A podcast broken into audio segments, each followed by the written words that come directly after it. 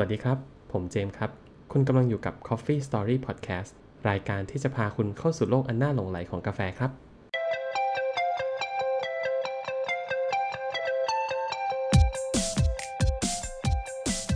สวัสดีครับทุกคน กลับมาพบกันอีกครั้งนะครับ กับ Coffee Story by The Proof Kobu Coffee ครับ สวัสดีครับ ก็เรายังอยู่กับหัวข้อหลักๆของเรานะเจมส์นะ ใช่ เป็นหัวข้อเกี่ยวกับ Coffee Country The Series นะครับเนอะใช่ก็เราก็พูดกันมา 2 ประเทศแล้ว ก็เป็นประเทศที่คิดว่าค่อนข้างดังนะสำหรับหมู่คนกิน Single Origins หรือกินกาแฟมาระดับหนึ่งใช่ไหมใช่ใช่แล้ววันนี้เราก็จะเข้าสู่อีกประเทศหนึ่งที่ดังเหมือนกัน อืม อันนี้หยุดเรียกว่าติดติดๆกันประเทศเพื่อนบ้านนะ อ่า ใช่แล้ว ก็ใกล้ๆปานามาแหละใช่ปะใช่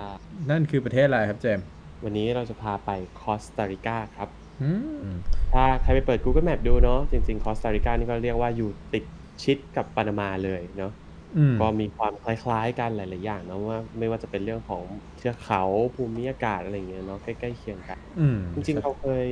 แวะมาแถวๆนี้รอบหนึ่งแล้วเนาะตอนที่เราแนะนำถ้าใครยังจำได้เนาะ Musician Series ใช่ใช่ใช่เอ่อตอนที่เราก็ Musician Series ตัวนั้นเนี่ยก็เป็นกาแฟที่ปลูกในคอสตาริกานี่แหละ อืม แต่วันนี้เราก็จะมาเจาะลึกมากขึ้นเนาะนะว่าแบบเออไอ musician series ที่เกิดขึ้นมาอะไรอย่างเงี้ย มันมันมีที่มาที่ไปยังไงทำไมทำไมเรียกได้ว่าเขาเขาสามารถผลิตอะไรพวกนี้ออกมา เป็นแบบเออ background ที่เราสันนิษฐานนะ ว่าเออที่เขาทำได้เนี่ย เพราะว่าสาเหตุเหล่านี้แหละ ที่ที่ทำให้กาแฟเนี่ยโด่งดังเลยอืมใช่ไหมงั้นเท้าความคร่าวๆเกี่ยวกับ คอสตาริกาก่อนไหมเอาแบบไม่ไม่เอาภูมิศาสตร์มาก เดี๋ยวคนจะเบื่อเออก็น่าจะเอาเป็นว่าก็คล้ายๆกับปานามาเลยเนาะก็คือเออเขาก็จะมีภูเขาสูงๆ แล้วก็นี่แหละก็จะมีโซนเหมือนเหมือนเอธิโอเปียปานามาคล้ายๆกันก็คือจะมีโซนที่เขาปลูกกันเยอะๆอืเนาะมล้วกาแฟที่ปลูกอืมทั้งหมดทั้งมวลเลย ก็จะเป็นอาราบิก้าอืมเป็นอาราบิก้าอืมล้วนนะเออแต่ก่อนอื่นขอขอปูคร่าวๆนี้นิดนึง จริงๆเจาะลึกเข้าไปเนี่ย คนเขาก็มีประมาณแค่ห้าล้านคนนะ เออไม่เยอะนะ เออ น้อยมาก แล้วก็ประเทศเขาเล็กกว่า ประเทศเรานี่สิบเท่า อืม ก็เรียกได้ว่าหารสิบเลยเนาะก็เนาะ ก็เนาะเออพื้นที่กับประชากรก็ใกล้ใกล้เคียง ใกล้เคียงกัน คิดว่าใกล้เคียงกันเลย ก็หารไปแต่หารไปหารมา GDP per capita เขาเนี่ยสูงกว่าเราสองเท่า หารหารยังไงวะเนี่ย อ่า อันนี้เออจริงๆคือคือผมสังเกตไปเนี่ยเราเราทำเราระหว่างที่เราหาข้อมูล มาดูสองสามประเทศที่ผ่านๆคือคือ image ในหัวเรากับไอตัวเลขจริง ๆ ที่มันปรากฏในค่าเฉลี่ยต่างเยอะเหมือนกันนะเออ มันมันคือแอบเราเนี่ยขาดความรู้เราสึกเราเนาะเวลาเราเห็นภาพประเทศส่งออกกาแฟเราจะนึกภาพแบบเอ้ยคุณต้องแบบทำเกษตร แล้วก็แบบโอ้ยเนี่ยไม่มีการใช้เทคโนโลยีอะไรคุณจะไปเก็บมืออยู่เลยเป็น hand pick อยู่เลยอะอืมคุณจะแบบแล้วก็ประเทศมีแต่เทือกเขามีภูเขา เอ๊ะประชากรเขาเขาจะรวยได้ยังไงแบบ เออเราเข้าใจแหละว่ากาแฟพอมันผ่านมาหลาย ๆ มือแล้วราคามันก็สูงขึ้นใช่ไหมยี่ปัวซาปัวอะไรคนคั่วคนเก็บคนผลิตอะไรแล้วแต่ภาษงภาษีน้ำคงน้ำเข้านะ แต่ว่าแบบเกษตรกรจริงๆเนี่ยเกษตรกรจริงๆในประเทศอะมีเงินสักเท่าไหร่เอ๊ะแบบลักษณะประเทศเป็นยังไง แต่ไอ้ประเทศที่ผ่านๆทำไมไปดู GDP เนี่ย รวยกว่าเราทั้งนั้นนะเออเรียกได้ว่ารวยกับเราเกือบหมดเลยอะอืมแล้วก็พอพอเจาะลึกจริง ๆ นะครับ ถึงประเทศเขาจะดังกาแฟเนี่ย แต่ปรากฏว่า จำนวนประชากรที่ทำอาชีพพวกเกี่ยวกับการเกษตร หรือแบบการคอนทิบิวเนี่ยมันมันไม่เยอะนะอืมมันอยู่แค่ประมาณแบบห้าหกเปอร์เซ็นต์เองอะเอ้ยอ๋อเออผิดอยู่ยี่สิบเปอร์เซ็นต์เองอืมเออ ซึ่งถือถือว่าแบบค่อนข้างค่อนข้างน้อยนะ ถ้าถ้าถ้าเราเทียบเทียบกับสิ่งที่เข้าใจนะ เฮ้ย ถูกแล้วห้าจุดห้าเปอร์เซ็นต์ agriculture ไอ้ยี่สิบเปอร์เซ็นต์เนี่ย industry แล้วก็อีกเจ็ดสิบห้าเปอร์เซ็นต์คือ service อืมคิดคิดดูดิว่านี่คือเขาเขาคอนทิบิวน้อยนะ แต่กาแฟเขาดังอะแสดงว่าจริง ๆ แล้วมันมันมีอะไรดีอยู่ข้างในเยอะมากเลย ใช่ไหมงั้นเรามาเล่ากันไหมใช่พอเราปูโอวิวแล้วอะแล้วความมีอะไรดีของมันนี้มันมันเริ่มมีที่มาที่ไปไงบ้างคุณเจนเอออันเนี้ยคือเหมือนกันเราเคยเกรินมาแล้วนะว่าเหตุผลที่ กาแฟคอสตาริกามันแบบเรียกได้ว่าเป็นผลกาแฟที่ดีที่สุดโซนหนึ่งของโลกนะอืม อันเนี้ยเหมือนกับแล้วเอ๊ะเหมือนพวกเราเคยเล่าไปแล้วใช่ไหมที่เราไปหาข้อมูลมาแล้วก็บอกว่าประเทศเขานี่คือห้ามที่สาเหตุที่คือไม่ให้คือไม่มีโรบัสต้าเนี่ย ก็คือไม่ให้ปลูก จริง ๆ ต้องบอกว่าเกริ่น ตอนนั้นเราอืมเกริ่นอยู่ว่าเออมันมีประเทศหนึ่งจริงๆเราไม่เคยเล่าเออเนี่ยแหละครั้งนี้ครั้งแรกก็ต้องบอกก่อนเลยเนาะอย่างที่คุณเจมส์บอก ผมอ่านก็เซอร์ไพรส์นะครับ คือเป็นเป็นประเทศที่บอกว่าแบบกาแฟไม่ดีเราไม่ทำอะเออแจ๋วป่ะเออ แล้วแล้วประเด็นคือมันมันมันไม่ใช่ว่าแบบออกโดยสมาคมการเกษตรอะไรเงี้ยนะมันคือกฎหมายของบ้านเขาเลยนะฮะคือไอ้ไอ้กฎหมายเนี่ย ก็แสดงว่าใครทำผิด มันก็ต้องได้รับโทษใช่ไหมเออ อันนี้ว่าว่ากันด้วยเจเนริกของกฎหมายนะ ต้องเป็นอย่างนี้เนาะทำผิดต้องได้รับโทษใช่เราใช่ไม่ได้ไปส่วนระเทศไหน ที่ทำผิดแล้วไม่ต้องรับโทษหรือไม่ทำผิด แต่ยังต้องรับโทษ อันนี้มันก็มันก็น่าน่าอ่าอันนั้นเป็นเรื่องแปลกแบบเออเรื่องกระบวนการมากกว่า อาจจะไม่ใช่กฎหมายในในที่แท้จริงมันอืมก็เป็นว่าเราพูดถึงคอสตาริกานะครับอ่ากลับมาต่อที่นี่ดีกว่าเออเราพูดถึงคอสตาริกาซึ่งไอ้กฎหมายที่เขาออกแบบ Official เนี่ยก็คือปี 1989 ก็คือโดยสิ้นเชิงเลยไอ้คำว่ากาแฟไม่ดีแปลว่าอะไร ก็เขานับ อันนี้ของเขานะ เขานับโรบัสต้าว่าเป็นกาแฟไม่ดี อืมเพราะฉะนั้น 100%ของกาแฟที่มาจากคอสตาริกาปัจจุบันก็อาราบิก้าล้วนอืมล้วนๆเลยเนอะใช่ สาเหตุแรกเลย ผมว่าเนี่ยส่วนหนึ่งละที่ที่ที่ทำให้เขาแบบ อะ ในเมื่อมันห้ามทำโรบัสต้าก็ต้องเชี่ยวชาญอาราบิก้าเหรอวะ ใช่ไหม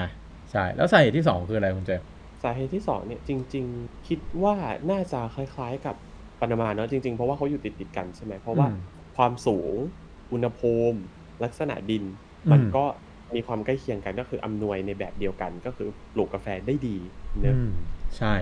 ก็อาจจะเรียกได้ว่าบางคนอาจจะเคยผ่านๆเมืองหลวงเขาที่ชื่อว่าซานโฮเซอ่าอะก็จริงๆคอสตาริกาก็เป็นอีกที่หนึ่งที่ที่โด่งดังเรื่องการท่องเที่ยว อืมอืมเพราะฉะนั้นบรรยากาศสภาพแวดล้อมอย่างที่คุณเจมส์บอกเนี่ย นอกจากมันเอื้อให้คนมาท่องเที่ยวแล้ว มันก็เอื้อให้กับกาแฟเนี่ย มันปลูกดีด้วย เพราะว่ากาแฟอ่าเพราะว่าในประเทศเขาเนี่ยฮะ เฉลี่ยเลยนะ ก็คือ 17 องศาถึง 28 องศาตลอดทั้งปี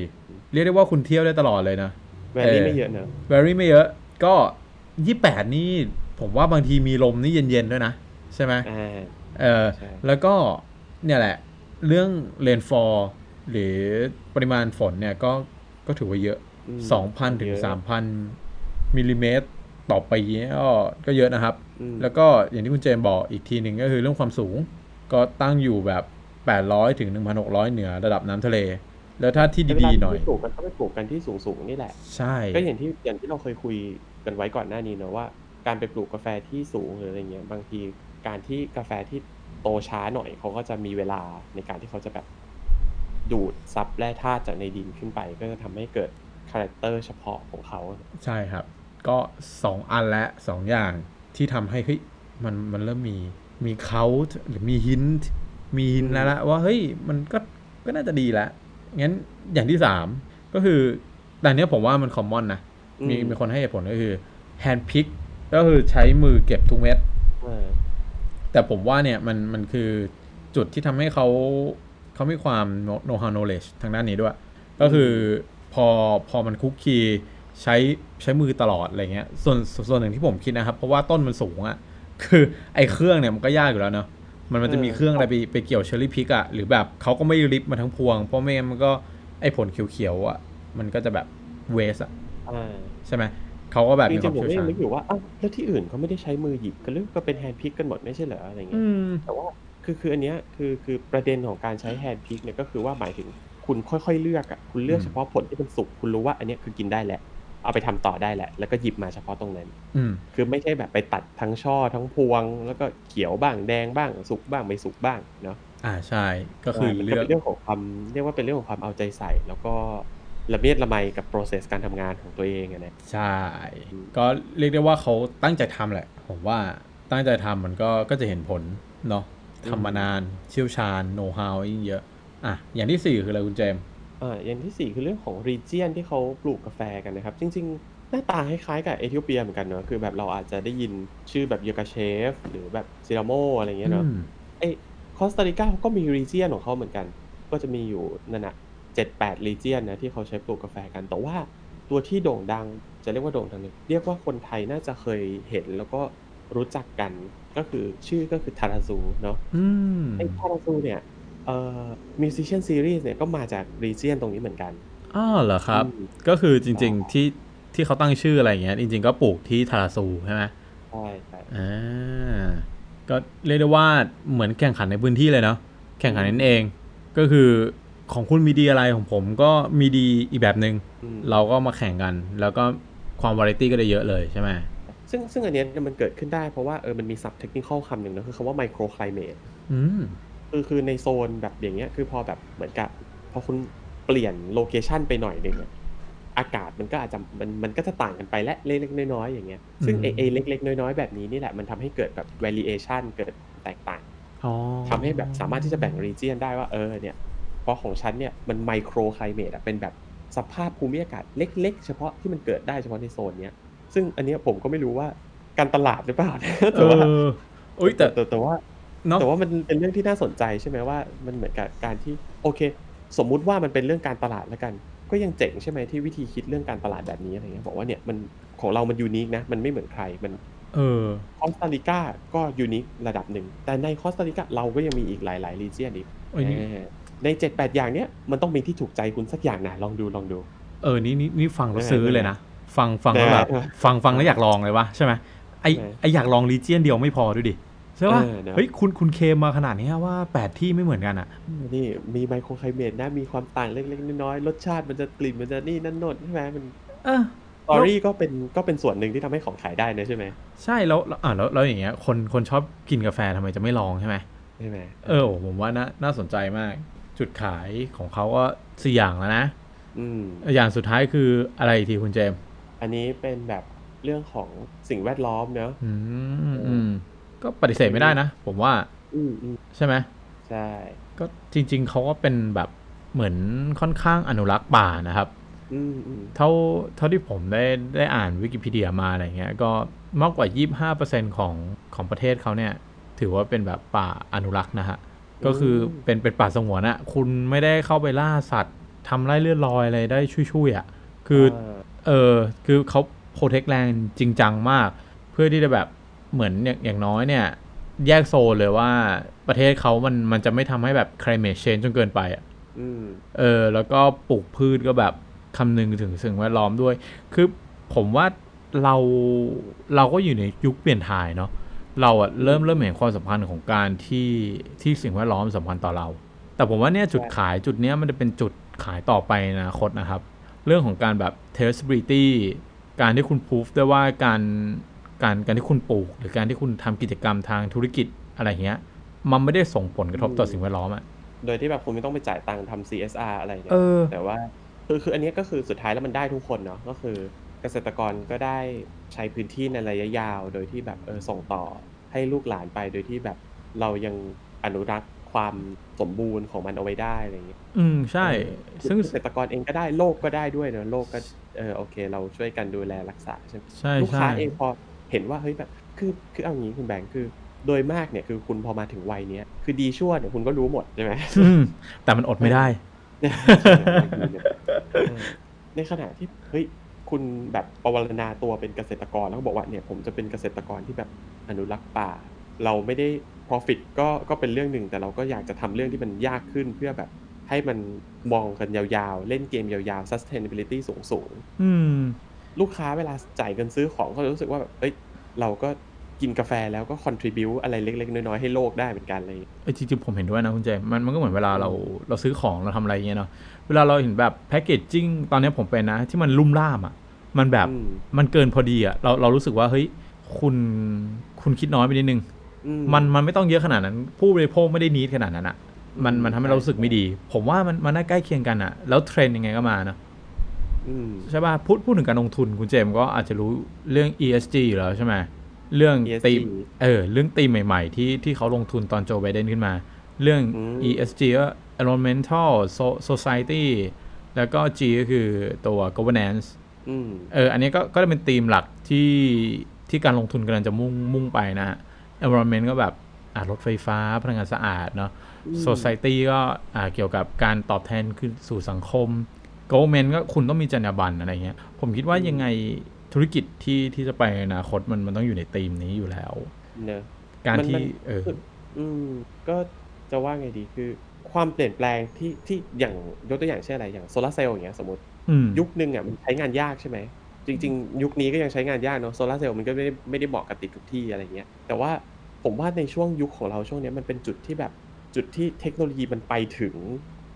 เหมือนกับเทคโนโลยีมันก้าวหน้ามากพอ ราคามันลงมาจนถึงจุดที่แบบเฮ้ยเริ่มคิดได้แล้วว่า เมื่อก่อนเนี่ยมันเป็นเหมือนอารมณ์เหมือนของเท่ๆอะคุใช่ณไหมคุณนึกภาพถึงรถ EV เมื่อก่อนเนาะก่อนหน้านี้เทรนด์ไม่กี่ปีมันมีเรื่องของรถไฮบริดเลยอืมเออนอกเรื่องกาแฟนิดนึงนะแต่ว่าเออนั่นแหละคือในในจุดหนึ่งอะเขายังรู้สึกว่าคนก็ยังรู้สึกว่าโอ้มันยังมีความยุ่งยากเว้ยการซ่อมบำรุงก็ยากมันมีคือมันมีจุดจุกจิกหลายจุดที่จะทำให้คุณไม่อยากเปลี่ยนเลยแต่ว่าเมื่อเทคโนโลยีมันก้าวนำขึ้นไปทำใหม่ทำแบบ พัฒนาไปเรื่อยๆจนถึงจุดหนึ่งก็แบบเฮ้ยไม่มีเหตุผลอะไรที่เราจะไม่เปลี่ยนแล้วอะโห ดีจังเลย สะอาดด้วยถูกด้วยอะไรเงี้ยใช่ไหมจนใช่จนซึ่งซึ่งซึ่งเมื่อแบบ คือผมคิดว่าในในช่วงเนี้ยมันก็เหมือนจุดที่เรากำลังจะเปลี่ยนไปสู่ธีมอะไรประมาณอย่างเงี้ยว่าแบบรถอืมยังไงคนก็ต้องเดินทางยังไงก็ต้องสัญจรสะอาดกว่านี้เป็นไปได้ไหมอืมประหยัดกว่านี้เป็นไปได้ไหมอะไรอย่างเงี้ยใช่คือคือผมว่าสิ่งที่คุณเจมส์กำลังเกริดมาเนี่ยมันคือการที่เราจะไปสู่จุดนั้นได้มันมันเป็นการวางแผนระยะยาวอืมอืมอืม คือแสดงว่าคอสตาริกาเนี่ยเขาเขาทำมานานพอทำมานานมันเริ่มเห็นผลแล้ว ใช่ไหม invest first harvest later อืมอ่า ถูกป่ะ คือคุณทำอะไรคุณคุณ invest ก่อน แล้วเดี๋ยวคุณค่อย harvest คือมันมันอาจจะดูแบบช้า แต่เนี้ยคือช้า ๆ ได้พาเล่มงานของจริง ไม่เหมือนกับคุณหมอท่านหนึ่งที่บอกว่าวัคซีนเหมือนเหมือนกับพระช้าๆได้พาเล่มงานอ่าแต่ไม่รู้คุณหมอที่ไหนนะ ผมก็ไม่แน่ใจเหมือนกัน เออแต่แต่แต่อยากจะบอกว่าเนี่ยเวเวลาเราทำอะไรมันมันมันต้องมีแผน เพราะว่าเวลาคุณมีแผนอย่างน้อยคุณคุณสอบกลับได้ใช่ปะเนอะว่าว่าแผนคุณถูกไม่ถูก แต่อืมแต่แน่นอนมันไม่ใช่แค่แผนคุณวางแค่แผน ถ้าคุณวางแค่แผนมันก็อยู่บนหิ้ง แต่คุณต้องมา execution เนี่ยเราเราทำให้เห็น ผมก็เลยบอกเอ้ยเนี่ยคอสตาริกาเป็นประเทศที่น่าสนใจแล้วอืมแล้วสิ่งที่เขาทำมามันไม่ตกเลยนะ เห็นไหมเกษตรกรมีอินโนเวชันใหม่ ๆ มาด้วย ในในช่วง 2 ปีที่ผ่านมาคุณเห็นว่าแบบ เขามี musician series ออกมาอืมแล้วมันแบบ hype hype มากในประเทศไทยอ่าอ่าใช่ปะเหมือนที่เราคุยไป มันมี4ตัวมีอะไรบ้างคุณเจมส์ตอนนี้ มีบาคใช่ไหมมีบาค Beethoven มีวูล์ฟกังโมซาโมซาร์ทแล้วก็โชแปงเออแล้วก็ชอบใช่ไหมล่าสุดอย่างเงี้ยคือมันก็ไปสู่ทำ marketing ไปละอืมเออ ก็เขาก็มีนวัตกรรมอะไรมากมาย คือเขาเขาตั้งใจทำอะเนาะทุกอย่างมันก็เห็นผลใช่ปะ่ะ แล้วถ้าหากวิเคราะห์เชิงลึกขึ้นไปกว่านี้นิดนึง เดี๋ยวเรามาคุยกันเรื่อง framework เล็กๆแล้วกัน อันนี้ก็นอกเรื่องกาแฟแต่แต่คิดว่าเป็นเกร็ดที่น่าสนใจ เออเออคือนี่แบบแบบเป็นเข้ายินดีต้อนรับทุกคนเข้าสู่ช่วงผมรู้ผมเรียนมา เออ ผมรู้ผมเรียนมา แต่ผมไม่เคยทำเออเฮ้ยแต่มันมันน่าสนใจ คือเรื่องนี้เนี่ยก็ก็ฝากเป็นเกรดเอาไว้ให้ทุกคนเผื่อเผื่อไปทำ business หรือ หรือเอาไปพูดให้คนอื่นว่าเรารู้ก็ได้นะอ่า มันก็ดูฉลาดดีใช่ก็ไปบอกคนอื่นว่าแบบนี่ครับผมรู้ผมผมฟังพอดแคสต์เออผมมาพอดแคสต์มาพอดแคสต์อะไรพอดแคสต์ Coffee Story แจ๋วแจ๋วเลย แต่มาพูดถึงเรื่อง business นะ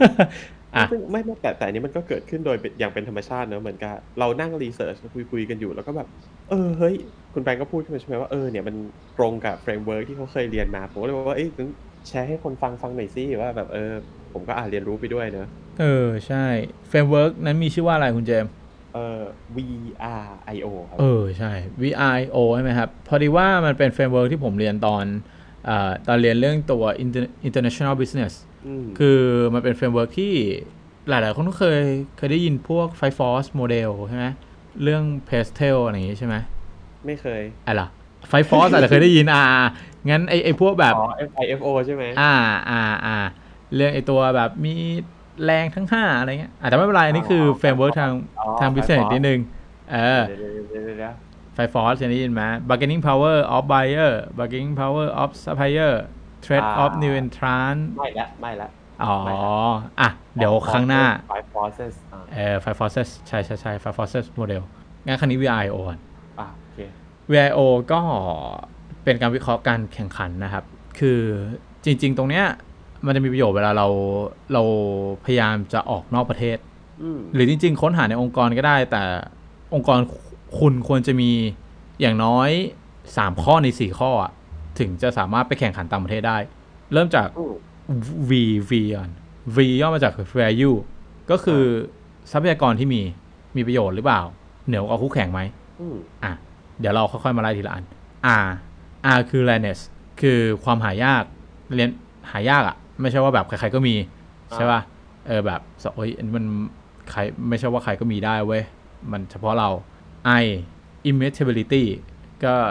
imitate คือแบบการลอกเลียนแบบอ่าลอกเรียนง่ายไหมทำแล้วมันแบบ ใครๆก็ทำได้ เดี๋ยวคุณทำมาเดี๋ยวผมก๊อปเลย copy and development อะ แล้วสุดท้ายคือตัว O ก็คือ organization คือเราอะองค์กรเราสามารถบริหารจัดการไอ้ VRI เนี่ยได้ดีขนาดไหน เออ ก่อนที่จะมายกตัวอย่างคอสตาริกาขอยกตัวอย่างสายการบินให้ดูง่ายๆก่อนอ๋อคุณมียกเคสตัดดี้เดี๋ยวดีเอดีอคุณเจมส์เคยรู้จักสายการบินเอติฮัดปะหรือเอมิเรตที่ฮัทเออเอติฮัดก็ของทางทางตะวันออกกลางอะเนาะเอมิเรตก็ของ UAE เออซึ่งจริง Etihad ผมหานิดนึงเอติฮัทของๆเออเอติเอติฮัดน่าจะขขอองงเหมือนกันไม่เหรอ UAE เหมือนกันนี่ UAE UAE แต่ของเอมิเรตเนี่ยจะจะค่อนข้างดังอ่าคือเรียกได้ว่าเขาเขาขุด ทุกตัวเนี่ยมาทำให้กลายเป็นเป็นประเทศเขาเนี่ยดังมากเรื่องนี้อืมเขาทำประเทศเขาเป็น hub and spoke hub and spoke คือปกติสายการบินมันจะต้องบินยาวนะ บินยาวเลยทีเดียว คุ้มไม่เปลืองน้ำมันเออแต่เนี่ยเอมิเรตเขาบอกว่าประเทศเขามันตั้งอยู่บนศูนย์กลาง ศูนย์กลางระหว่างโลกตะวันตกกับตะวันออก เขาเลือกที่จะตั้งตัวประเทศเขาไว้เป็นหับแห่งสายการบิน เพราะว่าคือสิ่งมาจเนี้อยดที่นี่ เออ มาจอดที่นี่ต่อเครื่องไปอีกได้ตั้งหลายประเทศ ใช่ไหม คุณบินจากจีน คุณบินจากไทย คุณไปลง UAE ก่อน คุณพักนิดนึง แล้วคุณเข้าไปต่ออีกหลาย ๆ ที่ไม่ต้องลองไฟล์ลดคอสไปอ่าอาจจะเพิ่มเวลา แต่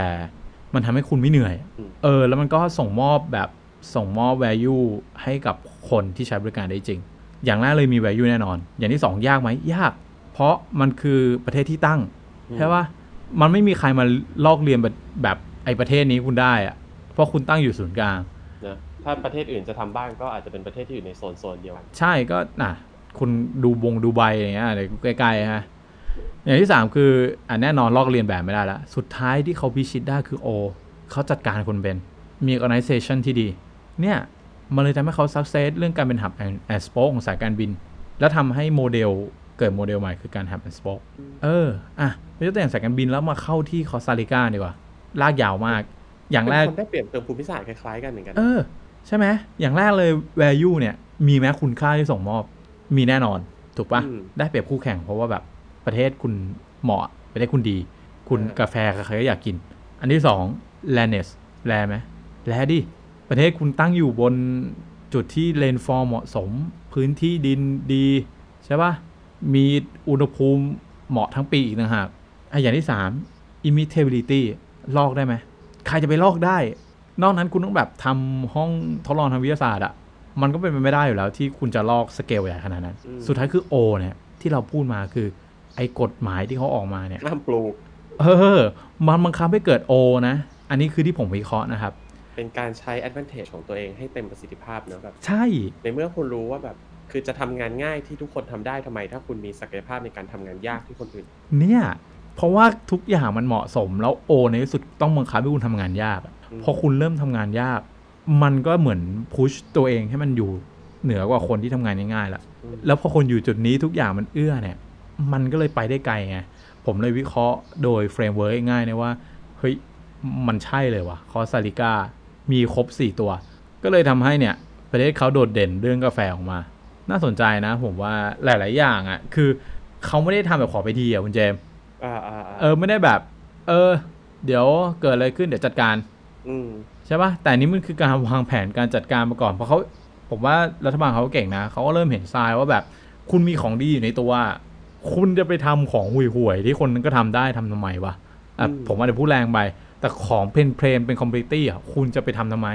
ของคุณดีขนาดนี้คุณก็ต้องทำให้มันพรีเมียมดิไม่ต่างอะไรจากปานามาใช่ไหมเหมือนกันเลย ผมรู้สึกว่าเนี่ย ประเทศไทยเราเราต้องหาให้ได้อะคุณเจมส์เราต้องมีสักอย่างหนึ่งอะ ผมว่าเราเราก็เหมาะสมหลาย ๆ อย่างนะ แต่เราจะหวังให้เอกชน execute อย่างเดียวมันก็ลำบากอะมันจก็ริงๆก็ก็หลักหลักการเดียวกับ คือนโยบายมากภาคใหญ่ ๆ ก็เอากฎหมายมาช่วยได้เอาแบบคือคือเป็นเรื่องที่ที่รัฐบาลอะไรก็จะมีส่วนในการแบบบังคับทิศทางได้ใช่ไหมว่าแบบไม่เอาอย่างนี้ใช่อย่างนี้ไม่อยากให้ทำอะไรเงี้ยใช่ใช่มันมันดีกว่า อืมมันคือการกำหนดแนวทางเนาะมันคือสิ่งที่สำคัญอะ ของของการตัดสินใจหรือการบริหารนะครับ มันมันไม่ได้อยู่ที่ว่าคุณคุณจะทำอะไรนะเคยได้ยินไหมแต่อืมสิ่งที่สำคัญที่สุดคือ คุณเลือกที่จะไม่ทำอะไร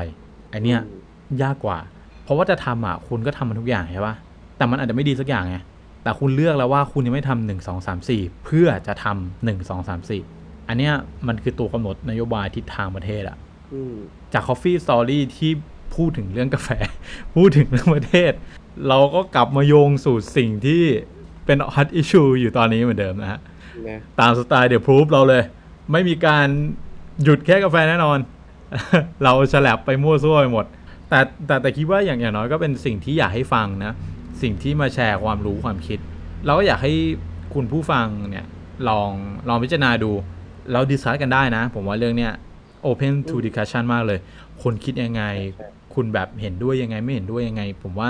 จุดเนี้ยเป็นจุดประกายที่ทำให้เราแบบต่อยอดความคิดไปเรื่อยๆอะครับเนาะนะใช่ผมว่าคำวิจารณ์มันคือมันคือของขวัญน่ะมันมันไม่ใช่ว่าแบบ เอ้ย อย่าให้ได้ยินนะคณินทาผมอย่างเงี้ยมันมันมันก็ไม่ดีไงเพราะว่าคุณก็จะไม่รู้ว่าจริงๆแล้วสิ่งที่เราพูดเนี่ย มันมันมีจุดอ่อนหรือเปล่าอืมใช่ไหมเออ ก็อย่างนี้เราเคยบอกว่า The Proof เราก็พยายามที่จะแทรก บทเรียนความรู้เกี่ยวกับธุรกิจ เกี่ยวกับมุมมองทางด้าน business ไปด้วย ถ้าเป็นไปได้เนาะ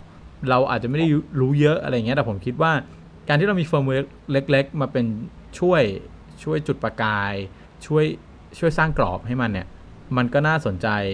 ที่จะทำให้แบบทุกคนลองเอาไปใช้ได้กับกับชีวิตประจำวันของคุณอะอันเนี้ยก็ก็น่าสนใจนะครับในในในในสิ่งที่เราพยายามพรีเซนต์นะโอ้ยเรายืดยาวมากเลยคุณเจมส์ แต่ก็คิดว่าน่าน่าจะมีไอเดียอะไรดี ๆ ไปทำต่อนะ แล้วคุณเจมส์มีอะไรเสริมไหมเกี่ยวกับประเทศคอสตาริกาจริง ๆ ก็นั่นแหละครับพอเราดูหลาย ๆ ประเทศเนอะเราก็เห็นตัวอย่างของการเอาศักยภาพที่อยู่ภายในประเทศมาใช้เนอะอืมผมก็เองก็อืมไม่ไม่ไม่ได้เป็นคนที่มีทักษะอะไรเยอะนะ แต่ประเทศเราที่มีคนเยอะมากกว่า มันต้องมีคนที่เป็นเอ็กซ์เพรสที่หาที่ทางในการใช้ศักยภาพของตัวเองอยู่บ้างอืมก็ก็หวังว่าถ้า มันมีโอกาสหรือมีพื้นที่อะไรให้ทุกคนได้ใช้ความชำนาญของตัวเองในการสร้าง value ให้กับประเทศก็น่าจะเป็น จริงครับ จริง ๆ เราเราก็เห็นเห็นสัญญาณที่ดีหลายอย่างนะคุณเจมส์ในในวงการกาแฟนะฮะ คืออม อย่างล่าสุดเพิ่งเพิ่งเล่าให้คุณเจมส์ฟังไปเดี๋ยวเดี๋ยวมีโอกาสอาจจะมามาเล่าถึงแบรนด์นี้อีกทีหนึ่งแล้วกัน แต่แต่ผมซื้อกาแฟแบรนด์นี้มาแล้วก็รู้เฮ้ยน่าสนใจมากเลยอะตอนตอนซื้อมาแล้วเขาเขามีกาแฟของเกษตรกรให้ลอง เออ แล้วเขาทำการเล็กๆ น่ารักมากเลยนะเขาบอกว่าเกษตรเกษตรกรส่งมาให้เขาเพื่อให้ทดลองทำทดลองคั่วกาแฟ ก็อยากให้เราได้ชิมว่าเป็นยังไงอืมเออแล้วก็จะได้พัฒนาอุตสาหกรรมกาแฟของเราต่อไปอืมเออ ผมว่าเนี่ยก็เป็นจุดเริ่มต้นที่ที่เราช่วยกันได้อะที่รัฐบาลพยายามจะบอกว่าเออคุณคุณก็คุณต้องดูแลตัวเองก็ก็เนี่ยในที่สุดเอกชนก็ลุกขึ้นมาดูแลตัวเองแหละแต่ผมเชื่อว่ามันเป็นสายที่ดีแหละ ถ้าถ้าเราสามารถผลักดันอะไรพวกนี้ไปได้ ก็ก็คิดว่าจะทำให้ประเทศเราเราเดินหน้าไปอย่างน้อยก็อีกอีกทางหนึ่งเนาะอือืมมอืมไม่เป็นไรนี่คุณคุณจะมีสินค้าส่งออกหลายๆอย่างไม่ได้ไม่ได้เป็นข้อเสีย ใช่ ผมว่าเป็นเรื่องที่ดีดีเลยแหละ ก็ก็ก็เชียร์นะครับ ใครฟังอยู่เป็นแบบเจ้าของลงคั่วหรือคนทำกาแฟอะไรอย่างเงี้ย หรือเป็นคนกินแบบเราก็ได้ ผมว่าเราไปลองอุดหนุนอะไรพวกนี้ก็น่าสนใจนะครับ เออลองลองดู แล้วคุณจะรู้ว่า กาแฟไทยเนี่ย เปลี่ยนไปละอืมอืม เด็ดมาก อะ วันนี้ก็หอมปากหอมคอนะฮะเออรอไปยาวอยู่แล้วนะรอไปครึ่งชั่วโมงต่อตอนก็คิดว่าน่าเหมาะสมแหละ เพราะว่าเราก็ออกนานๆที แต่ทีหนึ่งเออมาก็ก็ก็สัดโฮกใช่ เรียกได้บางว่าแบทีบก็หลาย ๆ เรื่องก็อย่างอย่างว่านะคุณเราก็แบบอาจจะไม่ได้มีเรื่องเกี่ยวกับประกาเทแฟศอะไรเยอะๆก็เราก็พยายามจะสอดแทรกอย่างอื่นเข้าไปเนอะ but ซึ่งบางเอ็นเอ็นเรื่องเนี้ยก็คือจริงๆเรา ว่ากันตรงๆ เราก็ไม่ได้เตรียมแบบแผ่คิดแล้วว่าเดี๋ยวจะเล่าเรื่อง VIO อะไรอย่างเงี้ยเนอะแต่แบบอืมเหมือนที่พอเห็นเห็นๆแล้วก็แบบเออหวานเรื่องนี้น่าสนใจนะ แล้วก็แบบเลยมาฝากใช่ใช่ก็อย่าถ้างที่ตบออนกหน้าตอนถัดๆไปมันมีอะไรเสริม ก็แสดงว่านั่นแหละครับ ก็คือนึกออกกลางทางแล้วมันก็เลยออกมา นี่คือการอิ p พ o ไวส์ของเราสองคนใช่ที่ใช่ใช่ทำกันบ้านอย่างเต็มที่ก็ก็ต้องบอกว่ามันเป็นประสบการณ์ด้วยแหละ แล้วก็อยากอยากมาแชร์ให้ฟังเนอะเนาะผมว่าดีครับ ส่วนตัวผมผมคิดว่าดี ผู้ฟังจะจะได้แบบคิดแบบ connecting the dot อะผมว่าทักษะนี้มันก็สำคัญในในยุคนี้นะ ไม่ไม่ใช่ว่าแบบคิดด้านเดียวอะคิดหลาย ๆ ด้านมีประสบการณ์มา merge็ทำให้คุณพัฒนามากขึ้น แล้วก็มองโลกได้กว้างขึ้นเนอะอืมพูดจากคนโลกแคบโอเค แล้ววันนี้ผมก็หมดหัวข้อเกี่ยวกับประเทศที่น่าสนใจก็คือคอสตาริกาแต่เพียงเท่านี้นะครับ คุณเจมมีอะไรเพิ่มเติมหรือบอกลาคุณผู้ฟังได้เลยนะอืมก็สำหรับวันนี้ก็คงประมาณนี้เนอะส่วนตอนหน้าเราจะพาไปที่ไหนหรือไปเล่าเรื่องอะไรอีก ก็ฝากติดตามด้วยครับ ครับ แล้วพบกันใหม่เมื่อชาติต้องการนะครับ สวัสดีครับ สวัสดีครับ